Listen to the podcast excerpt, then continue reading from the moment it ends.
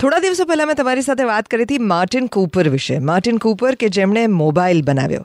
અને એમનું કહેવું હતું કે અત્યારે હું રસ્તા પર જ્યારે લોકોને મોબાઈલમાં માથું રાખીને ફૂલ ટ્રાફિકમાં રસ્તો ક્રોસ કરતા જોઉં છું, ત્યારે મને એટલો બધો અફસોસ થાય છે કે મેં આ શું બનાવી નાખ્યું. બરાબર એવી જ વાત અત્યારે કરી રહ્યા છે એઆઈના ગોડફાધર જેફરી હિન્ટન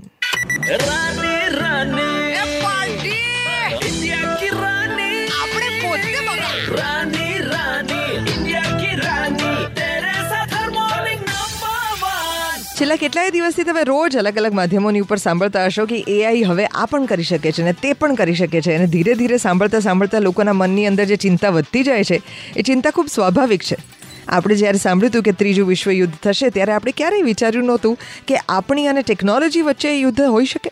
કે માનવ જાતે સર્વાઈવ કરવા માટે પોતે જ સ્ટ્રગલ કરવી પડે અગેન્સ્ટ ધેટ ટેકનોલોજી કે જે પણ માનવ જાતે પોતે જ સર્જી હોય. મોટા ભાગે આપણે આપણો દુશ્મન જાતે જ ઊભો કરતા હોઈએ છીએ લાઈફના કોઈ પણ સર્કમસ્ટાન્સીસની અંદર. બરાબર, એવી જ સિચ્યુએશન તરફ અત્યારે આંગળી ચીંધી રહ્યા છે પંચોતેર વર્ષના જેફરી હિન્ટન કે જે એઆઈના ગોડફાધર ગણાય છે. એ ગૂગલમાં આટલા વર્ષોથી કામ કરતા હતા. ગયા મહિને એમણે ત્યાંથી રાજીનામું આપ્યું.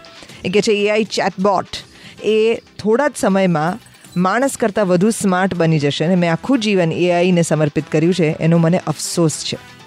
એ કહે છે કે એઆઈનો તીવ્ર ગતિએ વિકાસ માનવતાનો વિનાશ કરશે.